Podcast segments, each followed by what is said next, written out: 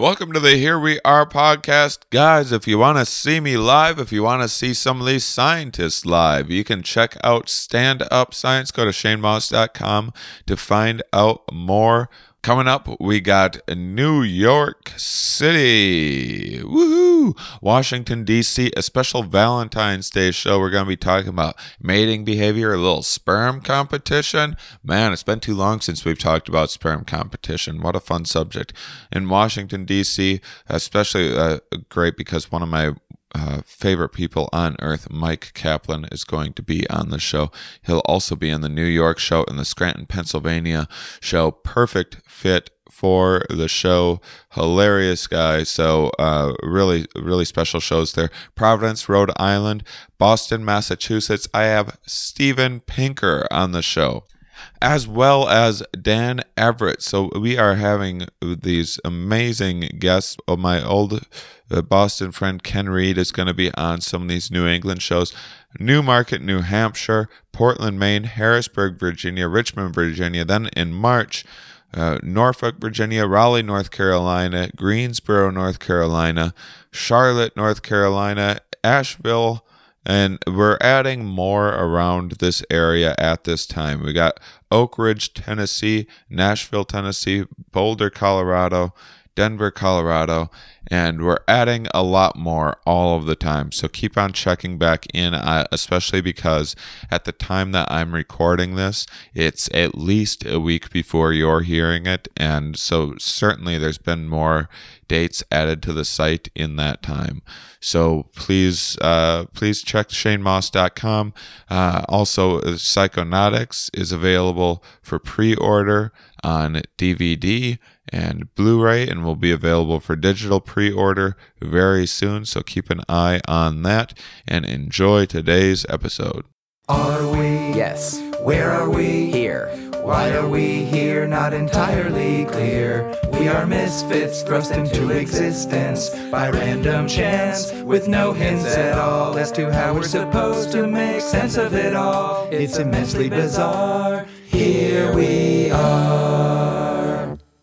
Hello, everybody, and welcome to the Here We Are podcast. I'm in my hometown at the moment. I'm interviewing Professor of Clinical Psychology at UWL. Ryan McKelly is joining me today. Ryan, thank you for joining me. Oh, my pleasure. Thanks. UWL I always wanted to be a comedian, and I never paid attention in school. Mm-hmm. But I kind of got nervous before. The plan was right out of school, turn 18, move to the big city, start as a stand-up comic. And then the closer I got to approaching that, the more reality or fear or stage fright or whatever set in. And the more I was like, maybe I need a backup plan. And I applied to UWL, got rejected. All right. And so here I am making up for it. I think now you made the right choice. Yeah. Seems like it. Yeah. So now I'm getting my UWL education from you. We'll give you an honorary degree after this conversation. Oh, wonderful. You can do that? I don't know. I have to ask. Why not? So I was talking to you a little bit about what you do, and one of the interesting things, you teach a course on masculinity. Mm-hmm. What is masculinity? How do you define such a thing? Well, I don't actually. So in my course syllabus, like the course description at the beginning says, my goal for you at the end of this is that you will be even more confused about gender than you are when you come into it. Right. Because I think oftentimes we do, at least in our culture, and when I say our culture, I'll talk specifically about kind of the United States or Western culture. People do grow up with some pretty, like black and white dichotomous views about what gender is and what it isn't. And so students will often come in the class with those ideas. And so my goal is to expand, I guess, upon them and not get so restrictive about what masculinity is. Yeah. Long story short, I don't have an answer. I think the way we typically think about it culturally is that it's like the opposite. It's like the other of femininity. But even those, if you read through history, even those concepts of gender have gone all over the place. Hmm. And even if you look at now, and if you go cross culturally, you see it varies from place to place. So, So I picture like Rambo in my mind as like the stereotype of masculinity. Sure, but no, the only people over 30 are gonna know who you're talking about when you say. So if I say Rambo, yeah. Every year I realize that my cultural references mean less and less to my students. Oh, so what's a reference these days? What's a manly man these days? Well, see, I was thinking Don Draper, but even that is starting to slightly age out of like the most recent couple years of students. Because now Ryan Gosling is like sort of, he's kind of like in terms of like an action star, he's also like a little bit, he almost looks like he belongs in a boy band or something like that. But I think that's where we're going. I think that's where we're going a little bit, particularly with that kind of that cisgender, white, heterosexual, young male masculinity. Whether it's Ryan Reynolds or Ryan Gosling or, I think those definitely stand out. But I will say this, I guess I get the sense that gender is more fluid with like the younger my students get. Yeah. I mean, they seem to be thinking about it in different ways than I certainly did in college. It seems to depend on a region a little bit. I could see that. Yeah. Because I'm from here, and like I fly back in, and I'm just like, oh, these are men, still very much holding on to, flying to the airport. There's a lot of camouflage happening.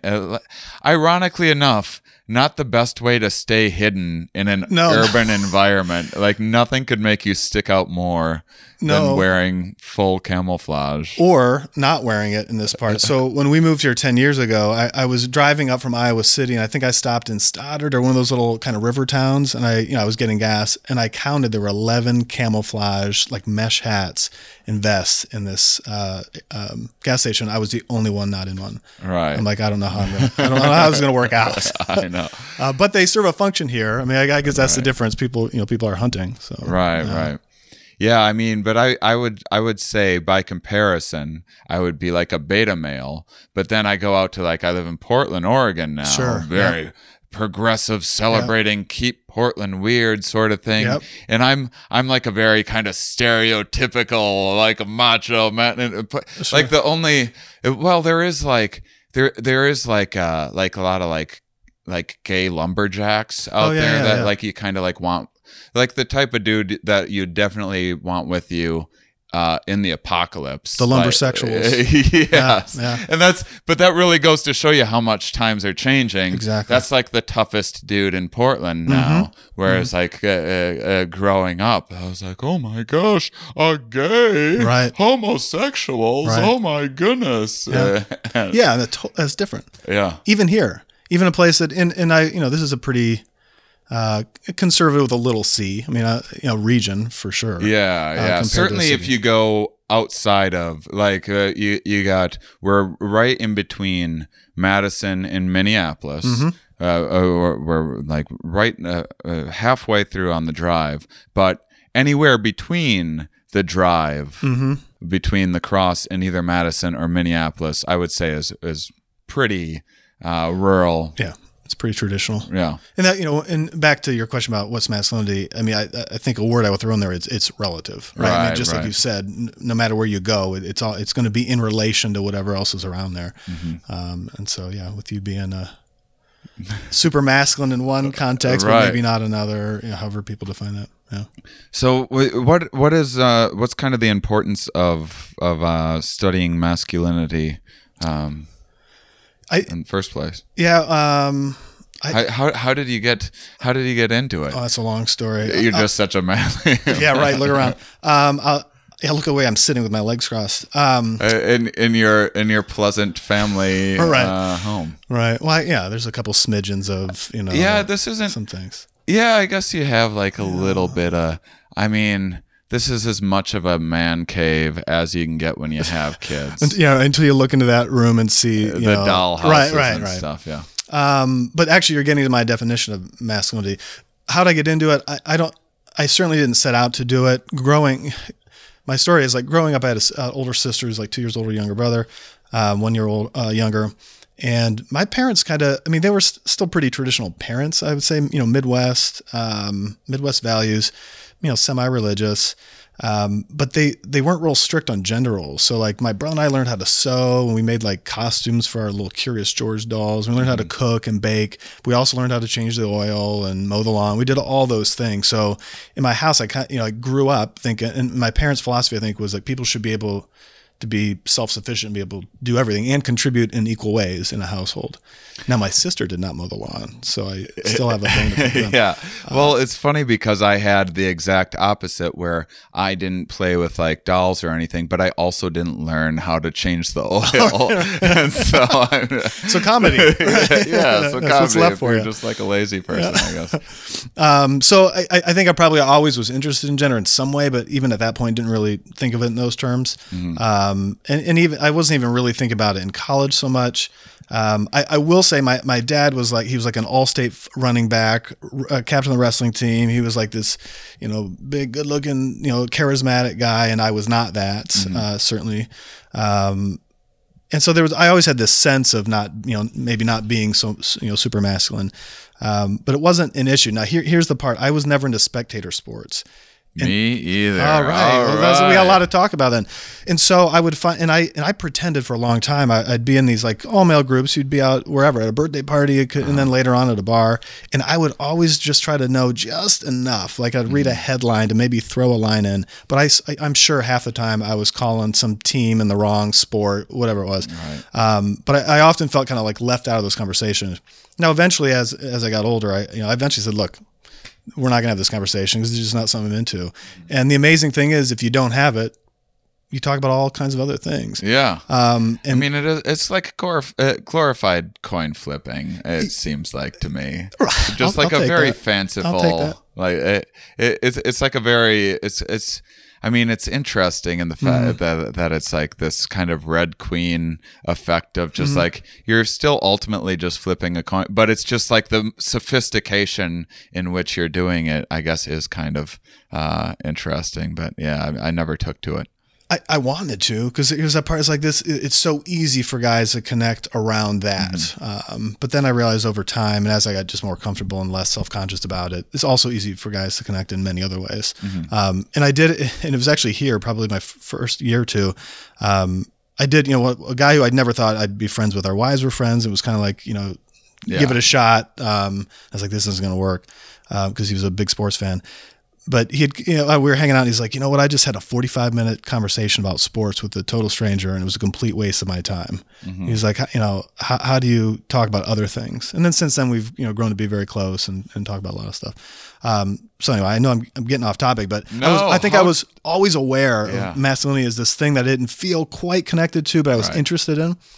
And then, and my first career was not in psychology. I was a management consultant in business, and during the dot-com boom. And I actually saw a lot of masculinity at work, and, you know, in sports metaphors and like meetings. And occasionally I'd have a female colleague pull me aside and be like, what did he just say? And I'd have to kind of translate.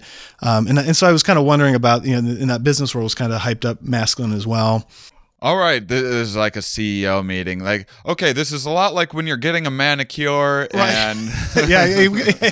well, I'm trying to think, and I was probably wrong half the time. Attention to detail. You know, what's a tee it up mean and all that kind of stuff, and what's a Hail Mary and all that kind of... You know, so it was some of that stuff. But here's where things started turning for me. I started hearing, and this is during the age of like executive coaching.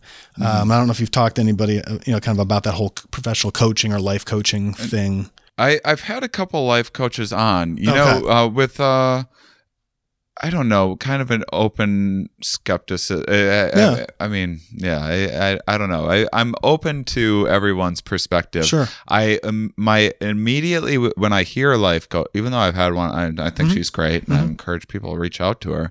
When I hear the word life coach, I'm like, I don't know.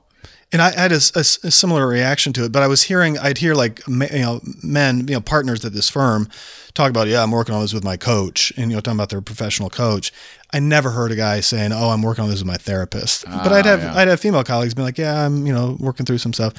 And so, and I was deeply unhappy with that career choice. I went to it for all the wrong reasons. Money was really the big one.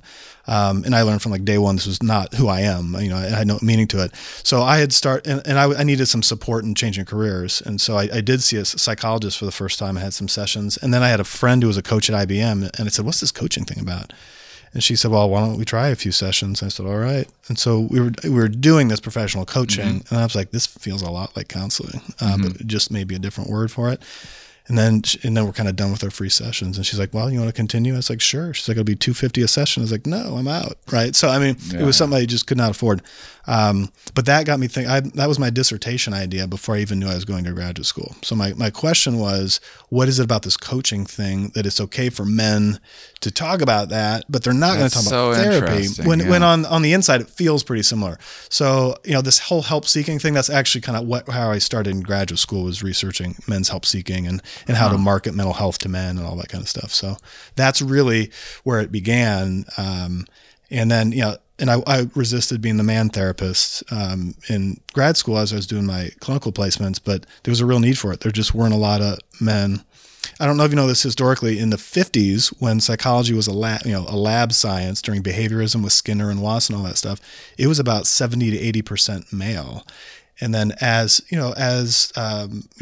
women's rights in the 60s and 70s, and as we've had second and third and fourth wave therapies develop, multicultural counseling, gender therapy, all that kind of stuff, that ratio is now switched. So now the clinical field is closer to 80-something% female. Mm. So in graduate school, there'd be male clients asking for male therapists, and there just weren't many. And so I did start kind of focusing my clinical work in that area, and then my research was in that area, and my other kind of interests. And so that's a very condensed version. But when I came to UWL, I said I'd love to teach a course on masculinity sometime. And it took about 5 years until I eventually got the opportunity to develop it. So and now it's been going strong since. Yeah, there definitely is the kind of cliche that ladies have their social groups and they have their, what's the most cliche thing, like a knitting party or something like that, where they share their feelings with one another, but like guys bottle it all up and keep it to themselves, or maybe you loosen up once in a while if you've had just enough drinks, and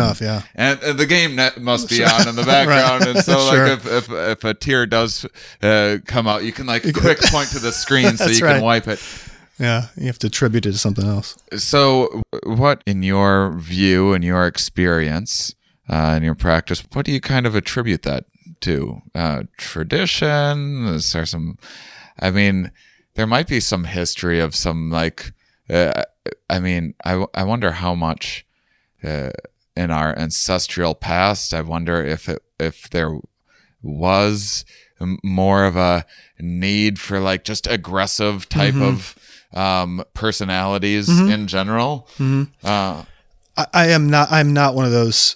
I'm not somebody who denies the fact that there are probably legitimate sex and gender differences that have evolved, right, as mating strategies and everything else.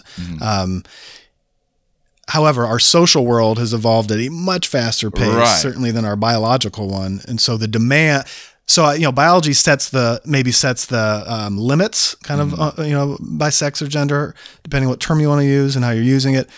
But we have a lot of leeway there. And we're an incredibly flexible species. Absolutely. It's probably if we have a niche, our niche is flexibility. You got it. And, it does, I mean, what fascinates me is, just all of these holdovers, both in evolution, culturally, in lifespan development, we all have these holdovers, behaviors that even just in a lifespan, behaviors that were useful as a child, that traditions or whatever that maybe aren't doing you a service as an adult, and I wonder how much of human culture is just like that, where we have these kind of holdover, these like almost wisdom teeth kind of psychological things where like, because certainly if like an alien anthropologist coming and looking at us now and seeing like a manly ripped, like a let's say Vin Diesel a super outdated reference. Yeah. Right. A flash in the pan Vin Diesel reference, that it would seem so like the utility of like big muscles and like the aggressive, like outside of acting in a movie, or having like a hobby or something like that that demands bodybuilding, those kinds of muscles, like it really seems quite silly. And most like hyper masculine traits seem very out of place in our modern society, where we need to like be good on computers and stuff. Well, because somebody good on computers and just fly a drone over there and zap that dude. Right. Yeah. I mean, there's the kind of work that requires this, you know, massive body, you know, for defense or offense, or whatever, just is not a reality for us now. And whether or not there are other, you know, I guess, psychological qualities that correlate with that, right, over time. And, you know, does that lead to more of this, you know, men's higher propensity for physical violence than women's? Plus, there's sexual selection. I mean, who knows if I mean, ladies are still finding themselves attracted to these traits. Again, I would like to say that it's a holdover, and what they should be after is a gangly, 6'4" pasty guy who can eat whatever he wants to without putting on weight. I mean, I think that's what ladies should be into. Put it out there. Well, but I even explained to my students, even if only 8% of women, you know, seek that, you know, big beefy trait, it will still persist, right? So there's always going to be variability like that, and so the question would be 10,000 years from now, you know, is it going to be the gangly, you know, high metabolic, you know, whatever that are selected for? Who knows, right? As the environment changes. Today's Brief Attention Reprieve is brought to you by Robinhood. Robinhood is an investing app that lets you buy and sell stocks, ETFs, options, and cryptos, all commission-free. They strive to make the financial services work for everyone, not just the wealthy.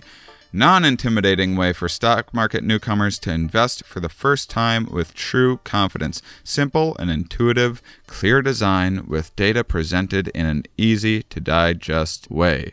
We all need that. Remember, there is no commission fees. Other brokerages charge up to $10 for every trade, but Robinhood doesn't charge commission fees, trade stocks, and it keep all of your profits. And the design and the ease of use is absolutely crucial. Easy to understand charts and market data. Place a trade in just 4 taps on your smartphone. So go to Robinhood. Here we are. .robinhood.com. Robinhood is giving listeners a free stock like Apple, Ford, or Sprint to help build your portfolio. Sign up at herewar.robinhood.com. That's herewar.robinhood.com. But back to what you said, I mean, the thing that makes us unique among all species is this giant brain that we're capable of adapting to things. And so... And you would think that's the thing that we'd be advertising more than anything else. And you do that by advertising like verbal fluency and big ideas and that sort of thing. I don't know. Yeah. But it doesn't always seem to be the case. Maybe because we have TV, we have other ways. We can like pay to have like someone else be... entertaining for us. Well, I think too, the other is, you know, we have all these cognitive biases that you're going to have as, you know, because you have a brain. I do think we also tend to remember and pay attention to the extremes. And so same thing with masculinity. And even in my clinical work, or even some in the research I've done on masculinity, you know, people will often, you know, point to it and say, oh yeah, you know, that's what masculinity is, right? But that's not me. I mean, and so there is this sense that, yeah, I know what it is and it's over there, but it's not here. Right. Even though it may be here in very different ways though. So I love being a dad. I mean, it's probably one of my favorite things. But I think I'm probably a better dad for young kids. You know, we've got a middle schooler, and, you know, and I'm like, I have a harder time kind of sorting out how to be a dad in that space. but I'm also like super competitive, you know, so there are ways that I definitely would identify and say, right. Yeah, you know what? I identify with what has been historically masculine traits in those ways, but then I'm wearing totally pants that are too tight for my comfort right now. My girlfriend picked them out for me and, I'll basically do whatever, my girlfriend tells me to do. There you go. I've just always been that way. They look good, but, thank you. But I still have, within my mind, some sort of like exemplar or something like that, mm-hmm. that I'm assessing myself based on. Mm-hmm. I went with my girlfriend to get, speaking of manicure pedicures, she wanted to go and get one recently. I was mm-hmm. like, yeah, I'll do. I have to say, I didn't feel terribly comfortable. It felt like this isn't a typical man thing to do. It was pleasant, and actually, it seemed like just kind of a waste of money. Yeah. You're a pedicure? No, I don't like them. No. It just seems like a waste. I'd rather just go for a massage. But all this is to say is that I'm sitting here trying to say, like, I'm a progressive, flexible person, and I don't buy into these stereotypes. Sure. And screw these manly, but I still have ideas of things that are inside of and outside of my comfort zone. Yeah. Well, and I have to give my wife credit to this metaphor. I mean, you know, she talks about, I don't know even where this came up, probably 15 years ago. And I use it now. So for me, gender is like or masculinity is like a Swiss Army knife. And because oftentimes people think of it as this either or, right? So it's this black or white dichotomous either or. You're either very masculine or you're very feminine. Mm-hmm. And I like to think of gender as this Swiss Army knife. So it's like, you know, right now, if I need to be stoic and keep my emotions together because my kids are terrified, I should be, you know, I hope I can kind of, you know, whip that tool out. If over here I need to be extremely sensitive and compassionate because they were just hurt by a friend, I should be able to use that tool too. And so masculinity, it shouldn't be, and this is what I say with clients who are, you know, like, oh, I don't want to, you know, what if are you asking me to give up all these things? I'm saying, no, I'm not asking you to give those up, but wouldn't it be nice to learn some additional skills that you can use in different situations so you don't have to default to anger or aggression or whatever it might be? And so I think for me, it'd be this flexible masculinity where, yeah, you get to hold on to some things when they're adaptive and that they don't harm yourself or others. Then no harm, no foul, right? Yeah, I mean, having a fireplace and chopping wood is a great activity. Right. Actually, I don't even know why that's. I think females would enjoy that just too. As much, and do the ones that my girlfriend. I'm saying it like they don't ever chop. Here I am stereotyping. But there, you know, that's like a traditional manly sure. thing that, and there's stuff. I love camping and mm-hmm. like roughing it here mm-hmm. and there, and just because the adjective roughing it goes or I guess it's a verb, roughing it kind of goes along with masculinity. It does. But again, these are like, nowadays it's just like you can be a man for like a hobby. Sure. I like that. yeah. Today's Cognitive Break is brought to you by Stitch Fix. Stitch Fix is an online personal styling service that finds and delivers clothes, shoes, and accessories to fit your body, budget, and lifestyle. Check out how it works. Just go to stitchfix.com/herewere, and what you do, you plug in all sorts of, the future's amazing. You tell them your size, what styles you like, how much you want to spend on each item. They walk you through different like fitting things, what colors you're opposed to, which colors you like the most. It's a fun process, even just signing up and going through all of that and kind of rediscovering your own taste. And then you'll be paired with your very own personal stylist who handpicks 5 items to send right to your door. Then you try them on, pay only for what you love, and return the rest. Shipping, exchanges, and returns are always free. There's no subscription required. You can sign up and receive scheduled shipments and get your fix whenever you want. Stitch Fix's styling fee is only $20, which is applied toward anything you keep from your shipment.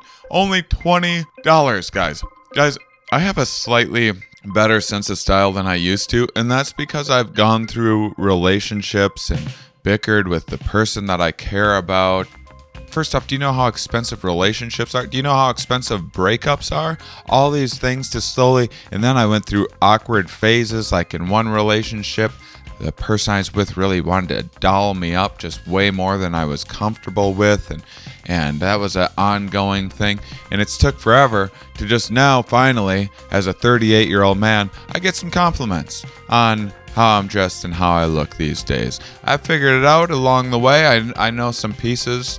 I know when a piece looks good. I sort of am figuring out how to get things that are fitted well.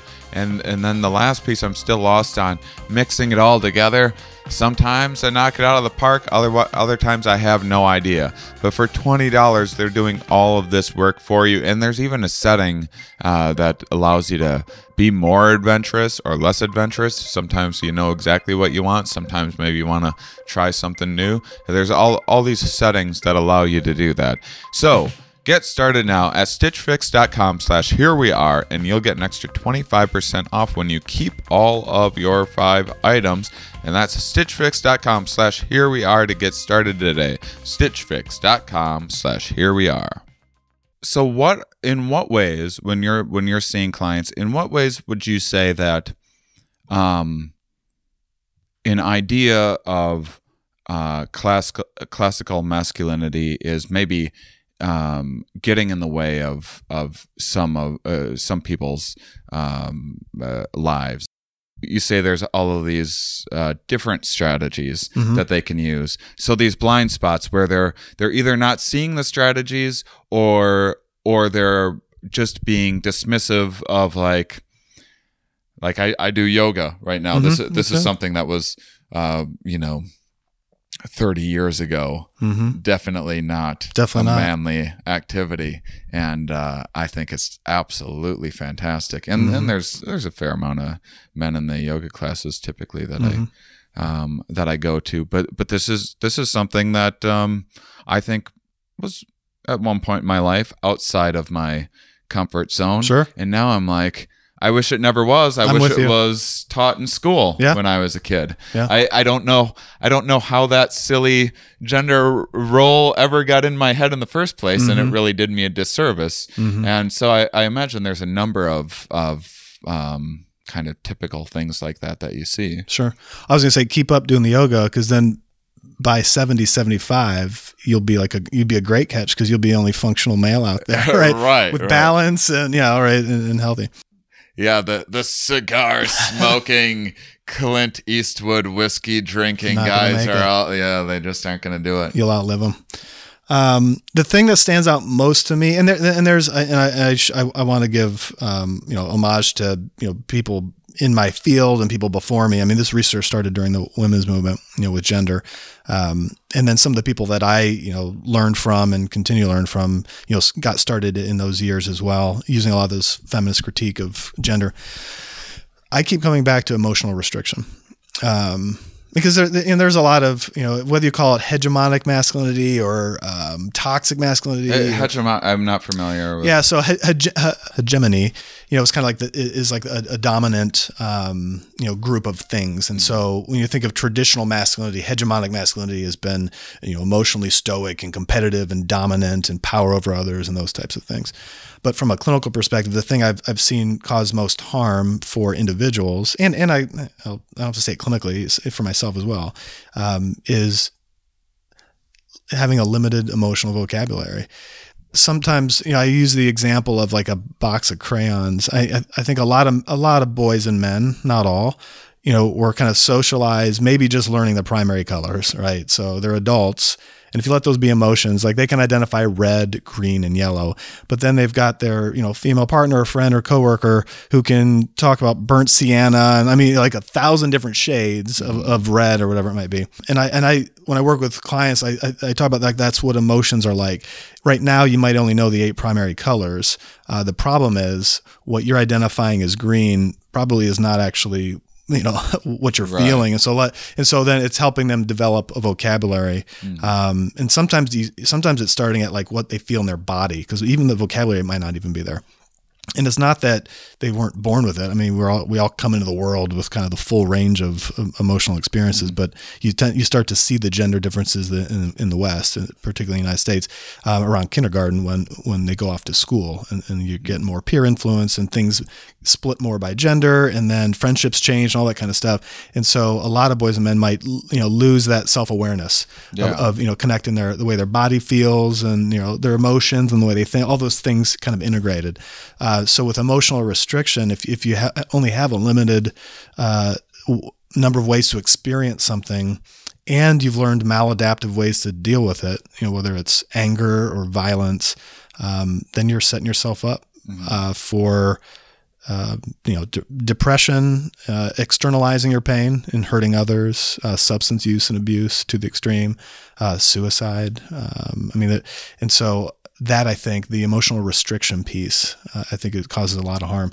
And if you can't, you yourself, it's bad enough to experience it yourself, but now put yourself in a romantic relationship or with colleagues, or put yourself, as a parent, or when you're working with other human beings, it becomes much harder to read and understand their emotions and get confused and upset. And, it doesn't bode well over the long term for social connection either. Hmm. Yeah. Well, is it just the case that guys just stop kind of the mindful exploration after? Because you start out, you're a kid and you go, this is good, this is bad, and then I'm sad and I'm angry, and you start kind of labeling these, and you have this broad set of primary colors, and then you get to school and it seems like women keep on going with that exploration, and then guys just kind of have this stinted growth. Yeah. Or is it like a regress? I guess you'd have to. I feel like once you're mindful of an emotional state, it sticks with you, and you notice it. Like once you've learned it. But I still think there's things you can get out of practice with. Mm-hmm. So I've been doing administrative work. I've been a chair for the last 4 years, so I haven't been doing as much scholarship as I normally would, but I'm shifting back into it. One thing I've not seen much research on that I'm like particularly nerdy about right now is, and again, I don't have any basis other than like lived experience to say whether it's a phenomenon or not. But I feel like men often experience like the death of giddiness, so if you watch little kids, they get excited about Lucky Charms, right? And they're like jumping off the ceiling, even boy, like you just see this like joy kind of expressed that way. I don't see a lot of that with men. I know. I don't feel like I express a lot of giddiness. And yet I see it in the women I know in my life. And so it's made me wonder, is that an example? Because we focus a lot, and I have too, on kind of the, like the negative emotions, anger and sadness, all that kind of stuff. Negativity bias. Yeah. But there haven't been much of focus, I think, on the death of joy and the death of these, like this expressive happiness. I guess that you're good. That is like the I'm getting better and better at labeling most of like my negative traits, which is useful. Yeah, but therapy's good for that. And so is relationships, and there's ways that we can develop that outside of therapy. But I don't. I guess I don't as often. I just say like, I'm feeling good right now, rather than like content, or I can't even think of a bunch of positive emotions off the top of my head. Well, you'll have to look this up. And the thing that made me think about this years ago, somebody must have sent it to me, but there's a video on YouTube of this, like an older couple that are, presumably, you find out they're grandparents, but their adult child does it by like decorating a bedroom and like bringing them in. And it's kind of like surprise. And so this is when they find out they're going to be grandparents, and you see the mother of this, who will be the grandmother, just kind of freak out and gets all excited. And the dad's kind of standing there like, oh, that's great news. And then everybody exits the room except him. And they have a camera on this whole time just to see what the reaction was.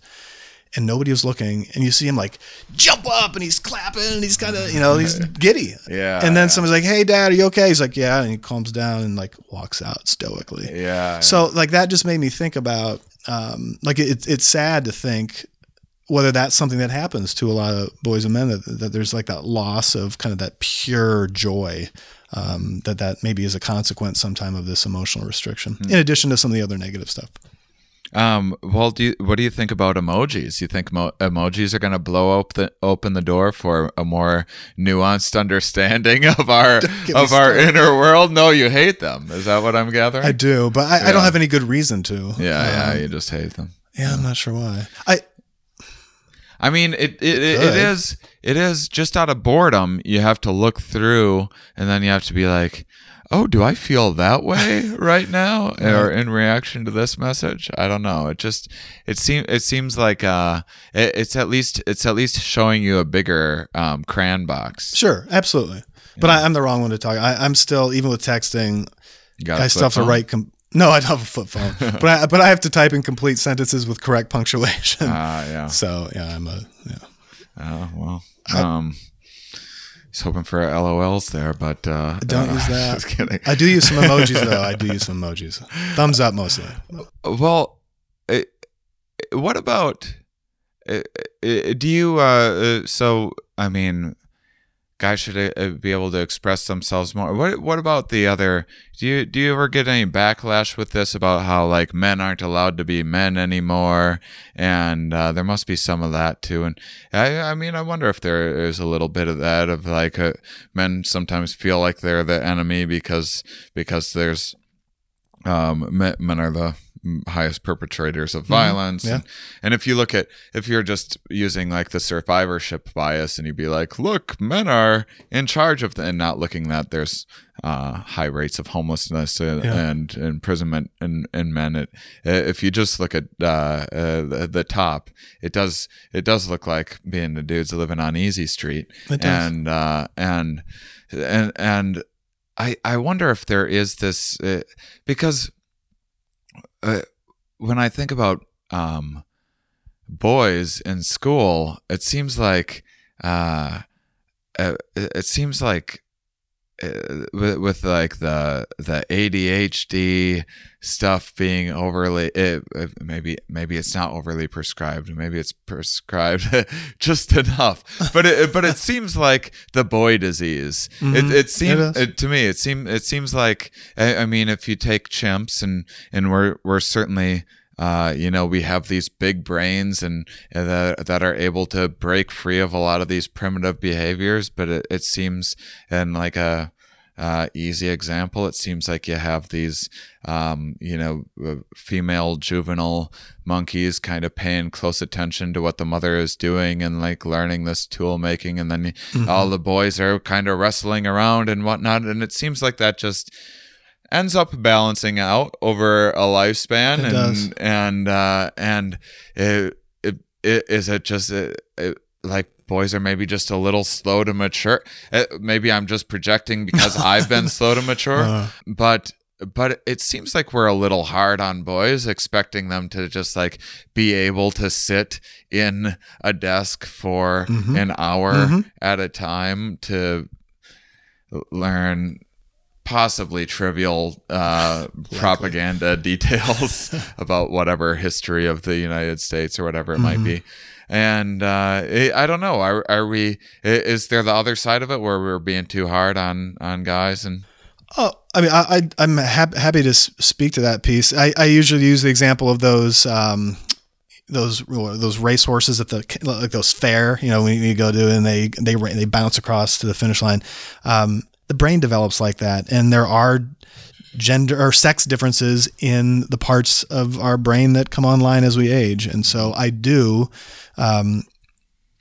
believe we eventually get there, right? Whether it's 25 or 40, by sex, we eventually kind of get to the point where we've fully developed those things. But yeah, boys' ability to resist impulses comes online a little later than girls on average.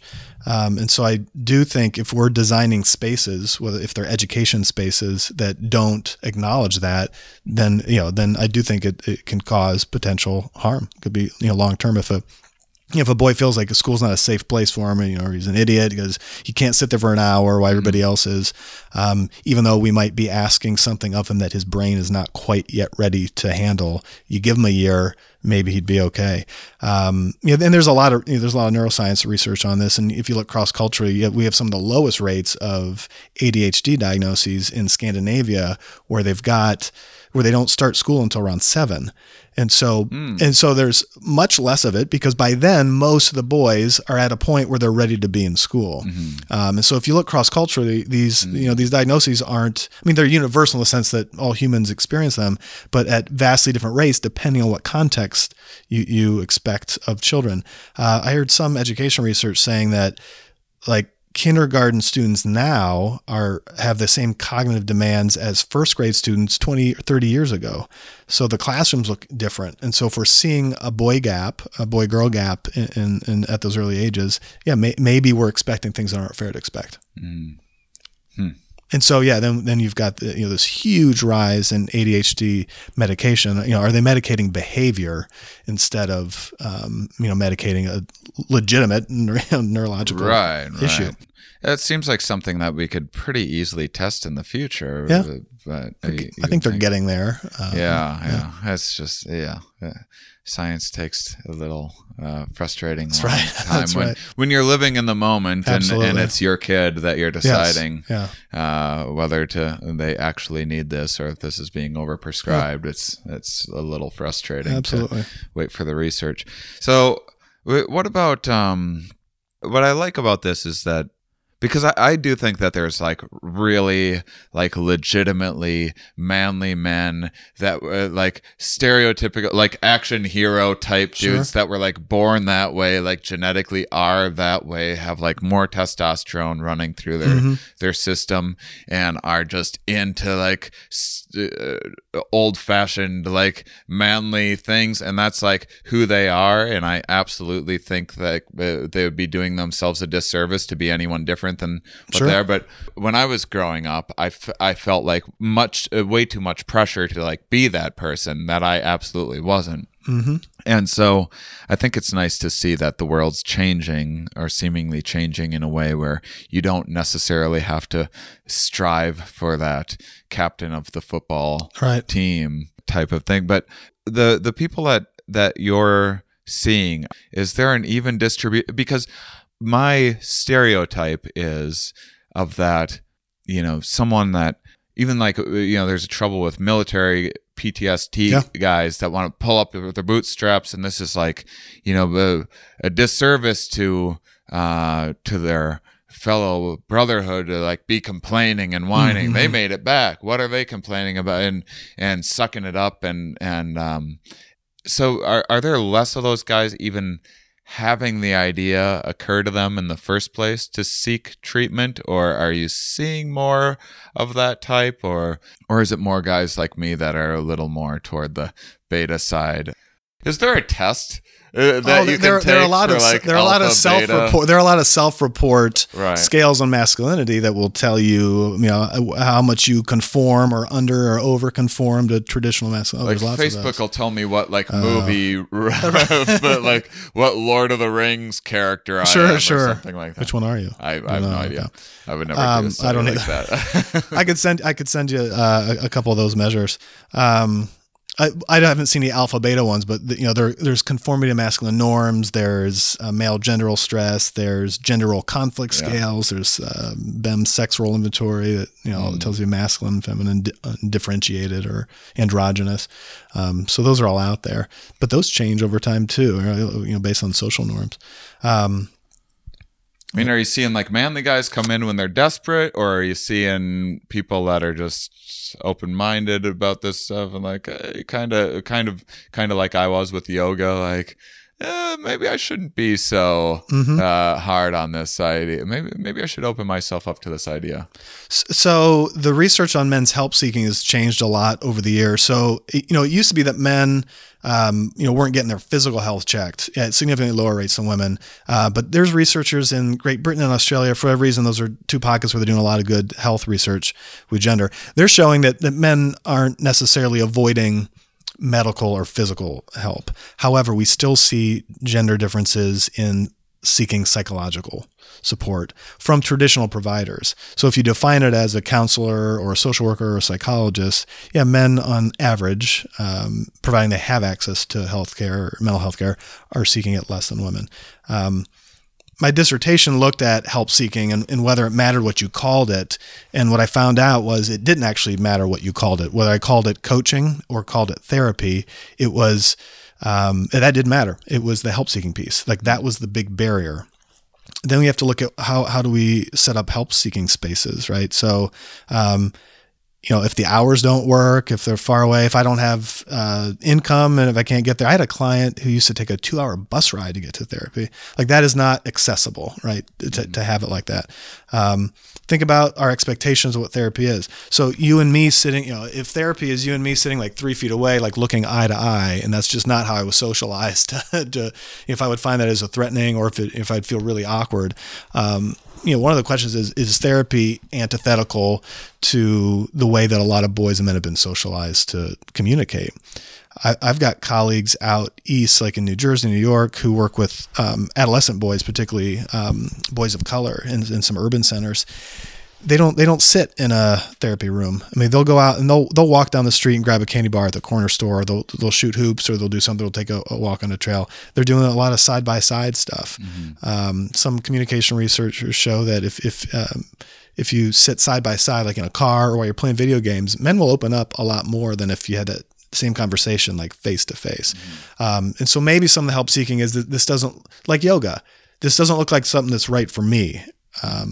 20, 30 years ago, it was middle to upper class white women, right, doing yoga, in the United States at least.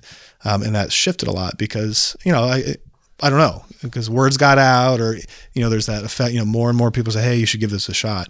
So with therapy, are things shifting? Is it different now? Yeah, certainly than it was 20, 30 years ago. There still is this help seeking barrier. I mean, still a lot of guys, I mean, I fought with it, even though I was like, getting trained to be a therapist. I still was like, oh, but that's not something I would do. I mean, that's insane to think about that. Like here I am. Anyway. So there's a lot culturally, against men seeking help.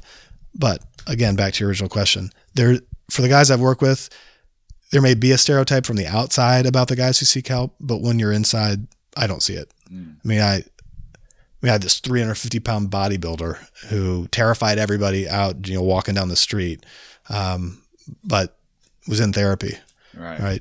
Trying to reconnect with himself. Mm-hmm. And then certainly you see men that might be, better socialized for therapy and are able to communicate more verbally. But not all therapy has to be kind of that, traditional verbal talk therapy. Well, how much of it is like, it's scary to be like, to go and seek help is admitting that you need help. Yeah. And admitting that you need help is admitting that you're vulnerable right now. That's the V word. Being vulnerable is a very scary predicament. I mean, this is like if you're, say, financially vulnerable, sure, you are in a very scary position, yeah, in life, and that's kind of that. I think that gets associated with vulnerability in general. Yep. To be vulnerable means like you're in danger. Mm-hmm. I wonder how much of it could change if it was I used to have this silly podcast we did for kicks. Me and my friend Dave Waite had this riff board podcast, like 50 people listened to it. Mm-hmm. We did it just to... You were pioneers. We were pioneers, exactly. Go. And we just talked about the most like over the top, like manly stuff possible. Mm-hmm. And it always ended up being like actually really therapeutic because there was only so long you could like keep up that character, sure, before it was like... Yeah, I do want to be a better boyfriend. and I wonder if there would be some sort of like where you could market it in a certain way where it's like, yeah, I was just broing it down with my chief, uh-huh, or something like that, instead of saying like mental health counselor or therapist. If there was like some market out there to where like someone that was scared of feeling vulnerable could go and, sure, and see seeks support, and like it's in a man cave and that sort of thing. Well, I've got therapists that have that as their practice. Really? I got that's a thing. Yeah, I got a colleague out. All my good ideas are already they're taken. Someone else's ideas. Oh, he's got a punching bag in his, but uses it. And another guy has a bunch of couches with these big pillows and rackets that guys can just slam, pound these things. And so whatever it takes to kind of get them to that place where they're expressing. I'm laughing too because I had a student of mine who's now a clinician out in Milwaukee, but he did this kind of adolescent male support group, the teen center at the Y, and called it the Bro Down. Yeah. It attracted some guys. Because they have like broga and stuff. Yeah. You throw bro and people just flock to it apparently. Yeah. I will say that about the help seeking piece, I've been doing men's groups for a number of years, and there is certainly something about it. I have found that it's men are more likely to participate in that because they believe, and it's true, that they get to help others while they're getting help. And so sometimes I use that as an angle. So if I'm working with a client individually, or if it's kind of a consultation, or trying to figure out what's the right thing, because maybe therapy's not the right thing, maybe there's something else, that might help you. But if I'm trying to get them into a men's group, I'll say, hey, if you're just with me one-on-one and you're just getting like one therapist, it's just, my life, but here you get seven other guys, this is like a social lab. And while you're getting some support, you get to give support to seven other guys. And so I do think if we can recast help seeking in a way to say, it's also an opportunity for you to help other guys. Mm. I think we can make it more palatable. So and there's probably stuff we haven't thought about that, that might encourage, this will make you a better father. Yeah. That sort of thing. That's like a very, tapping into the pride. Sure. Thing. Yeah. And so, and other colleagues of mine, and they, they'll call it skill building. Maybe they don't call it therapy. Skill building's good. Yeah. So, but that's kind of the, that's. It sounds like I'm going to be like using a saw. That's right. And maybe you are. I don't know. I haven't been in those sessions. Maybe that's part of it. But I mean, that was the move from old psychology to positive psychology, move from this deficit model to, what are some of the other parts about, living as a human that are meaning making? Mm-hmm. Does therapy always just have to be out correcting deficits? Can we also include, you're going to learn these other really useful life skills that are going to maybe make you a better employee, maybe a better manager, maybe a better partner, parent, whatever. So it's not just that every dude needs to cry, which they probably do. Doesn't hurt. In addition to that, there's also the positive aspect of Absolutely. Things like everyone wants to be a happier person. Right. Yeah. And I'm even as a clinician, I don't think therapy is the right thing for everybody. I mean, not everybody with an issue mm-hmm. needs to be in therapy. A lot of people get support from, a religious leader or a friendship group, or sometimes a comedian. A comedian can really do a lot of good in the world, right? Well, yeah, actually, I mean, but that's another one. So there has been some folks that looked at the use of humor in therapy, and it's if I'm a potential client, if I'm a guy thinking about, I'm not going to do that therapy thing because it's all serious and it's they're just going to make me cry, and I'm not going to.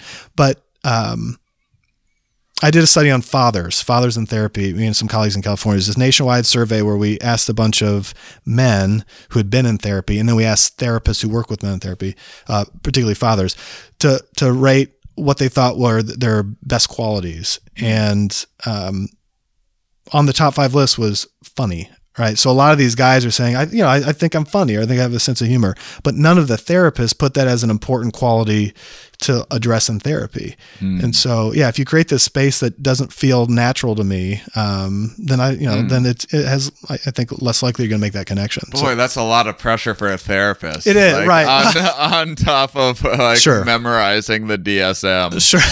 Sure. Also right. Have to get their joke books out. That's right. But even then, it's not so much that they have to be funny themselves, but, they have to be authentic and genuine and may create some space for, if that's a way that a male client relates to hardship or stress on the front end, that's okay. Yeah. Like you don't have to shut it out. maybe the ultimate goal is that you don't always use, you know, humor as a way to kind of, you know, deny or get around this, but recognize that, like, it serves a function. And it's a lot of there's a lot of in humor research they talk a lot about this is like the relief of tension, or my friend has his benign violation theory, which is the idea of something is either too much of a violation or too benign, too boring to be funny, but that sweet spot in the middle is so, like, tickling yourself, too benign, tickled by a stranger, too much of a violation, but your spouse or something. Oh, that's interesting. You, so. I like that. And so, but that's like, it's almost like if you're laughing at your problems, you're almost like realizing, like, okay, it's going to be okay. You're exploring your problems, but realizing that it's, like, in a safe way that you're hitting that sweet spot. It's almost like laughing is almost like this metal detector for, like, exactly where you should be. It's, that's interesting. Well, it kicks in your parasympathetic response. I mean, there's also a lot of physiological benefits to it too. So if you're, you know, if you're wound up and anxious and you're trying to work through some of that stuff, you know, maybe it does help to laugh a little bit at it to kind of self-regulate. I thought you were going to, at first I thought it was going to be like the laughing yoga or something like that. Oh, yeah. Like, that seems super annoying. I get it, because once in a while, like, I will do the thing where I'll, like, smile in front of the mirror when I'm not feeling very happy with life for, like, a couple minutes, until I'm just like, God, you look like an idiot right now. And then it eventually, like, cheers me up a little bit, because I don't know if it's, they say it's because your dumb monkey brain's like, I'm smiling right now, I must be happy. But part of me is like, I think I feel ridiculous enough to where I'm like, life is kind of ridiculous. And that cheers me up enough. Yeah. But yeah, maybe I don't know if that's the session. I in my head, I pictured it as you'd go in and the therapist would be like, and, like, force a laugh so hard. That would be awesome. I think if you make yourself laugh that ridiculously for a while, you'll eventually start laughing. You will, because of how ridiculous it is. And I am smiling at this because I teach health psychology. Plus, you just got to see me do the most. That was great. This is where you wish there was a camera on this. I do teach. I do a session on laughter, humor, health, and healing in my health psychology class, and I do introduce students to that idea of laughter yoga. And I mean, they hate it, because I say, get out of your seats, and we do it. And I make an ass of myself. Yeah, I think it's a good. I mean, I think making yourself vulnerable. People are like, because people always ask me about, you know, how to be a comedian and that sort of thing. And I always tell any comic, aspiring comedian, to, like, just get out of your comfort zone. But if you can, like, when I'm doing things right, like, when things are really clicking into place in my mind is when I'm, like, driving in my car, like, laughing, being outrageous and doing characters and being, like, as silly. Like, if someone actually saw me doing this, I would feel like such a dunce. But that's usually when I'm doing my best creative process. But there's definitely something to I've never done and I brought it up kind of as a goof, but in much the same way that I used to think regular yoga was a goof, I have kind of been like, I wonder if there is something.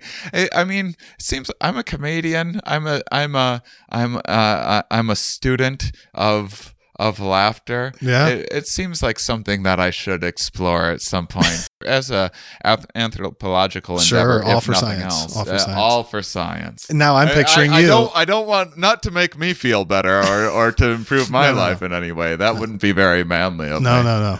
But I am now picturing you up on stage doing what you just did a couple minutes ago. I might. Maybe I will tomorrow night. Do it. Listeners, I encourage all of you to just, if you're in your car, just do the dumbest, most ridiculous laugh can, as loud as you can, if you're, like, in your way into work or something. And I guarantee you, right now, that was the dumbest possible laugh I could do, and I feel better for watching it. It's a win-win. And that was a real laugh that I just had. All right. Well, I have my guest each week. You're a podcast listener. You actually listen to my show. That's wonderful. I love it. So as you know, I have my guests each week plug a nonprofit of their choice. What would you like to plug? Can I plug two? Of course you can. Just based on your listeners. So, you know, if somebody's listening locally in the La Crosse, Onalaska area, in the Cooley region, I like to donate to New Horizons Women and Children's Center shelters, you know, helping people get out of domestic violence situations. Mm. And I do that in part because violence is a men's issue. And so I talk a lot about that in my class and the importance of supporting victims in it. So that would be a nice local option. If somebody's not connected to that and they're listening from somewhere else, the Movember Foundation, they fund a lot of really good programming, a lot of research. I've benefited from their funding to go present at a Eating Disorders in Men conference. The Movember Foundation is doing a lot of good work in funding research and clinical practice and supporting boys and men. Terrific. Yeah. Well, thank you so much for joining me. Hey, thanks for inviting me. Terrific, very manly conversation that we had. This was a huge really honor. We wrote it down. We did. Now we're going to wrestle when this turns off. No, this was it's such important stuff. It's something that I spend a lot of time thinking about and exploring. It's something that someone that I was chronically depressed, maybe I'm overly diagnosing myself but from a very young age, 9-10 years old, and I look back and a lot of it was like I had influential peers that you know got in my head that like men are a certain way, and I spent a lot of my life trying to be something that I definitely wasn't, and trying to like man myself up and all that. And I think a lot of guys go through that with the puberty and everything else and defining ourselves. And so it's something that's deeply personal to me, and I think the world would be a better place if we all toned it down a little bit. Absolutely. I cannot agree more. So I very much appreciate you being here, Ryan. Thanks for having me, Shane. And thank you, listeners, for being such wonderful, curious people. We'll talk with you next week.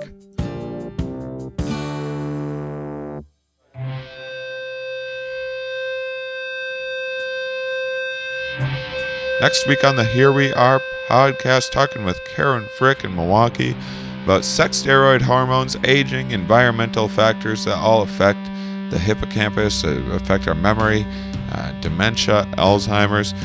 Very important stuff, so tune in for that.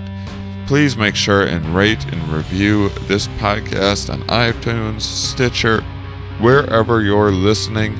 Make sure and subscribe, and that's about it, guys. Thank you so much for listening. And thank you, editor Jimmy Martin, for making the Here We Are podcast sound terrific. And thank you to the band Rebreather for the wonderful outro music. Those of you that listen all the way to the end, you are, of course, my favorite.